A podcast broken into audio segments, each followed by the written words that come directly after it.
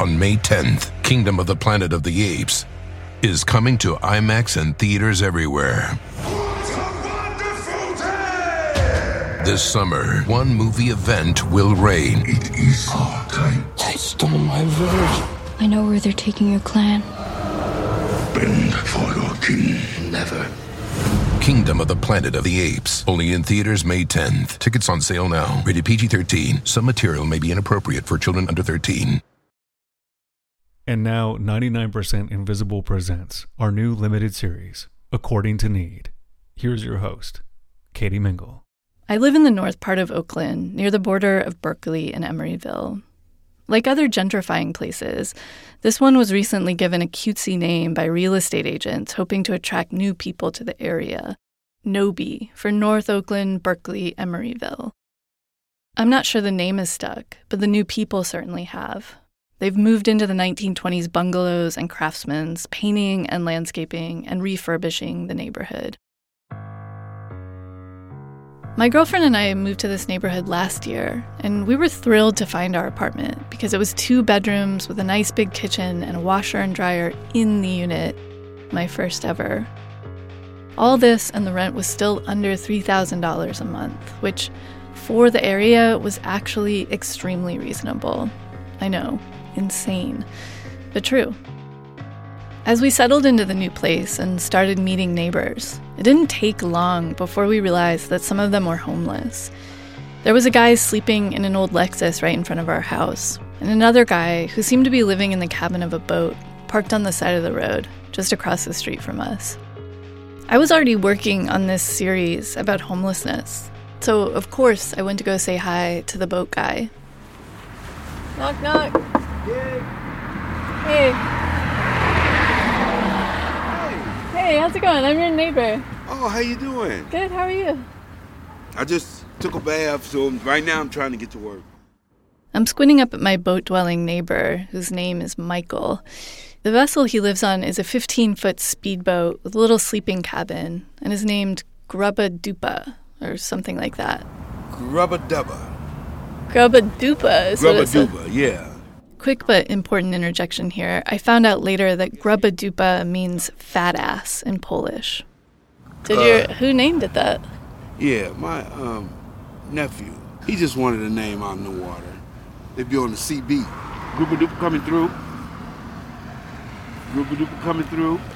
Michael is wearing jeans and an orange fluorescent vest and holding a hard hat. I find out later he's an electrician on a construction crew for a new high rise in San Francisco. I so I live right over there, and I, I'm also uh, a journalist, and I've Oh, really? I've been doing um, a bunch of reporting on people who are living in like RVs and cars, and I haven't talked to anyone that's living in a, In a boat. It's very fascinating. what I most want to know about Michael is where he's from, like where he lived before he was homeless. There's this persistent myth about homelessness, maybe especially persistent in California, that the homeless people here aren't really from here. Some people suggest that maybe folks came here from other areas to take advantage of better social services or better weather. But the data doesn't support this. The last big survey done in Oakland found 78% of homeless respondents in the city of Oakland reported living in this county, Alameda County, at the time they became homeless.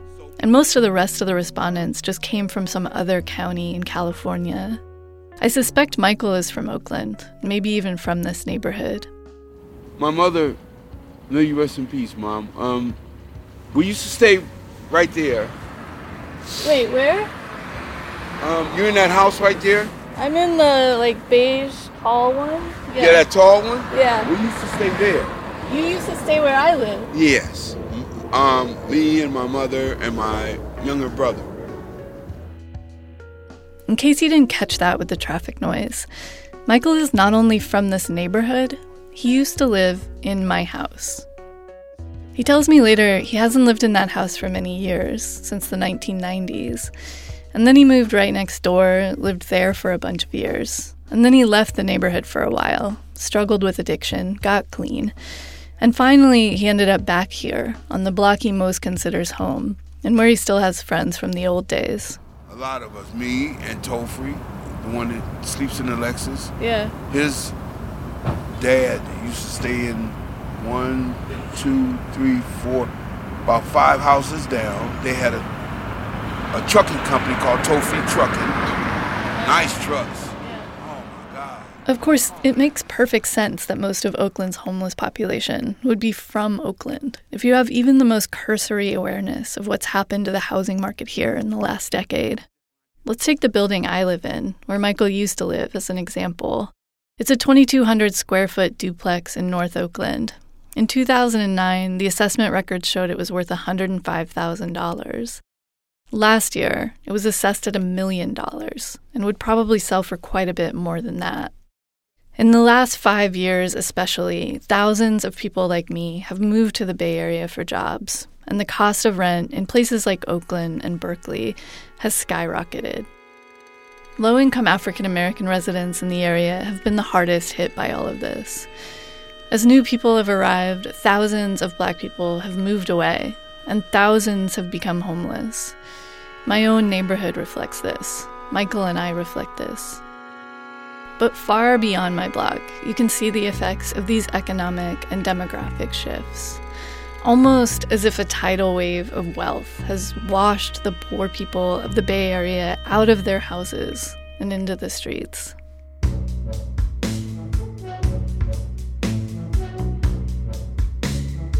Like a lot of people, I probably looked past all of this for a while. But eventually, just the sheer scale of it in my city became so startling that I started wanting to understand it and report on it. I didn't know what the story I wanted to tell was for a while, and it took me a bit to figure it out, because there's this whole huge world you have to try to understand first. And to start this series, I want to take you on a little tour of this world so that you can get a sense of it. The most visible way that homeless people live in the Bay Area is the tent encampment. Most of these encampments are easily seen from the road. In fact, they're practically in the road tents and tarps and belongings spilling off of sidewalks and into streets. But the encampment where Elizabeth Easton lives, in a tiny little house made out of plywood and 2 by 4s it was sort of hidden away down a dirt path next to some railroad tracks. Elizabeth told me she's always liked the idea of living in a tiny house. That's all I used to watch. What do you mean watch? Tiny House on TV. Yes, more than one. Tiny House Living, uh, Tiny House Nation. She'd like to have a tiny house on some land that she is actually allowed to live on. But that's not what she has right now. You gonna show me? Elizabeth's house is dark and windowless. There's a futon that takes up most of the space, and then piles of tools and clothes. And then what's in that room? That's where I have my little toilet in. over there. Elizabeth's bathroom is maybe two and a half square feet, with a dirt floor and one of those medical looking toilet chairs with a bucket underneath. Every few days, she empties the bucket and burns the waste. She also has a small front yard with a fence made out of pallets, where her two dogs can lounge in the sun. It's a far cry from the places you see on Tiny House Nation, but it's still home. I know one thing, I'm not homeless. I'll put it that way. You know, They can say what they want to say, but I, I'm not homeless. I mm. have a home. Elizabeth preferred to think of herself not as homeless, but as homesteading. Homesteading is what she felt like she had done found a little piece of land and claimed it as her own, built her own tiny house. But in her most powerless moments, she would talk about herself as homeless. Homesteading was a good day. Homeless was the day the police came and told her she couldn't be where she was anymore, which had happened before and would happen again.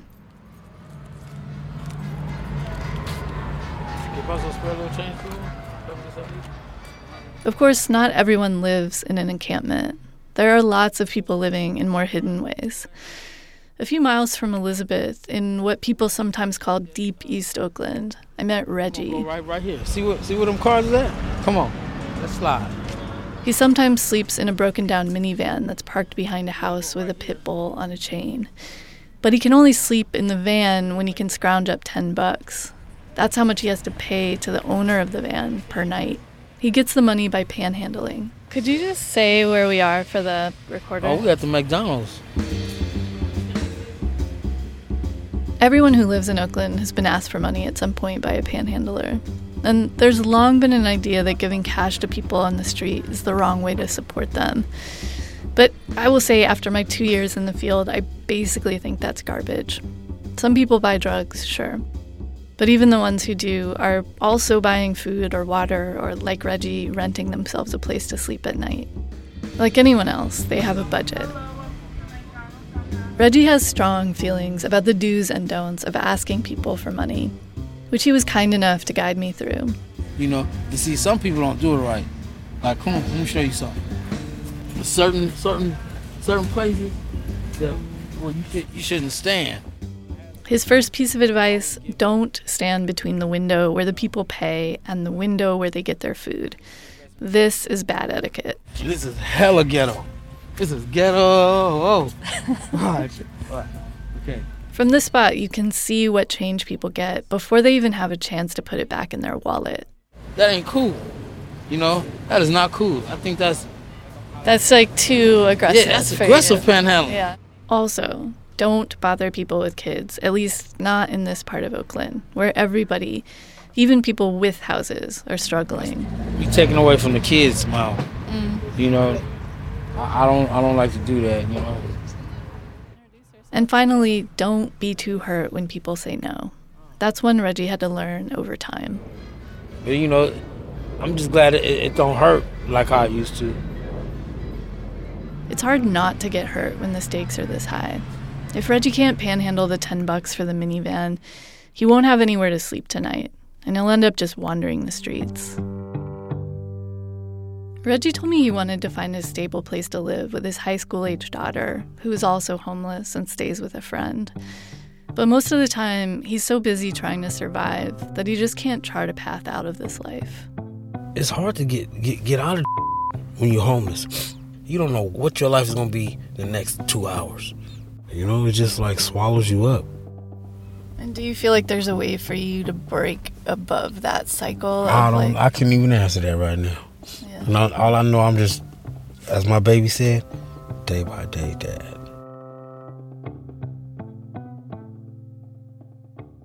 Day by day was how everyone I met outside lived. It's hard to make plans for the future and carry through with them while homeless. There's always some new crisis to deal with. Maybe your phone gets stolen, or you lose your ID, or you have to pick up all your things and move as fast as you can because someone doesn't want you where you are. So if you turn your car all the way off, it just starts honking? Yeah, look. Talia Garcia and her husband and six kids often end up sleeping in the car when they can't find a friend or relative to crash with. Today, she's parked in front of her kids' elementary school in her beat up old Ford Explorer. And her crisis right now is that when she turns her car off, it lets out an unending honk, which is mortifying. There's always something happening to me. Yeah. Yeah. I'm just like, okay. I don't even know what to think anymore. Talia had just had a little bit of good news, though. She found a woman who was willing to rent a room to her and her husband and their kids. It was just one room for all eight of them, and it was only for a few months. Still, it was something. She wasn't sure what she would do after the three months was over, but she couldn't think too much about it at the moment. Because now there was a new crisis. Her car battery was dead.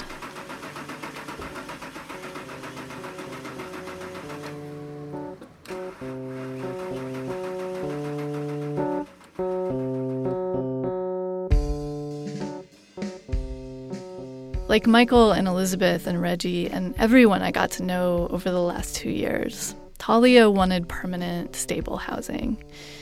She just couldn't figure out how to get it.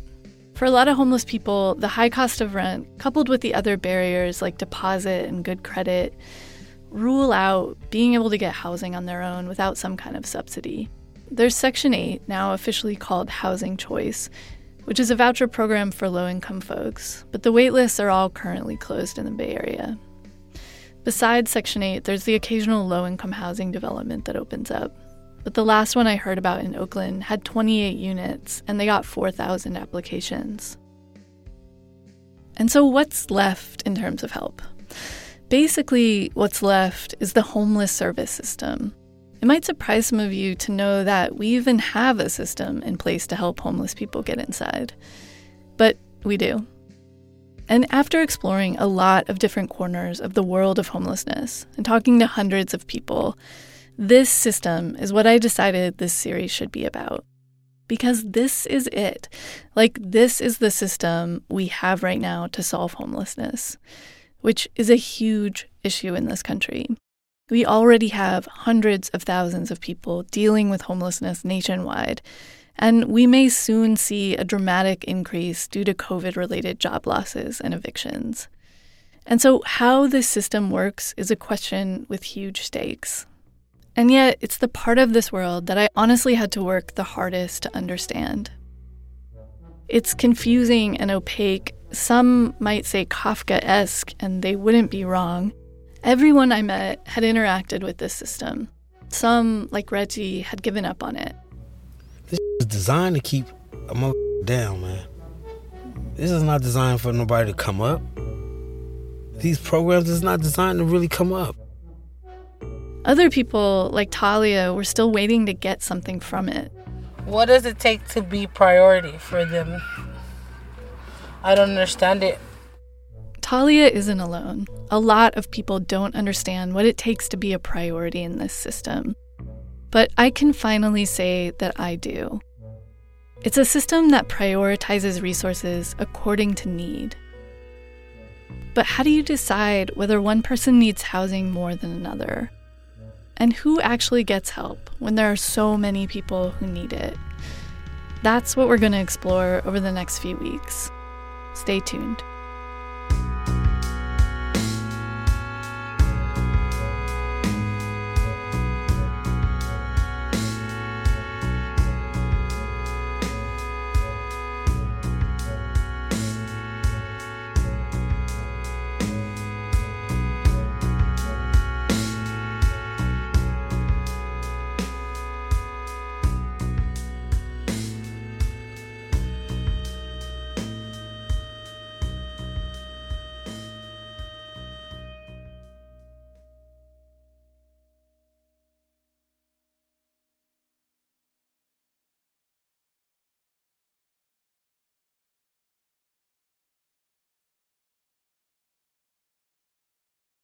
Life is a highway, and on it there will be many chicken sandwiches.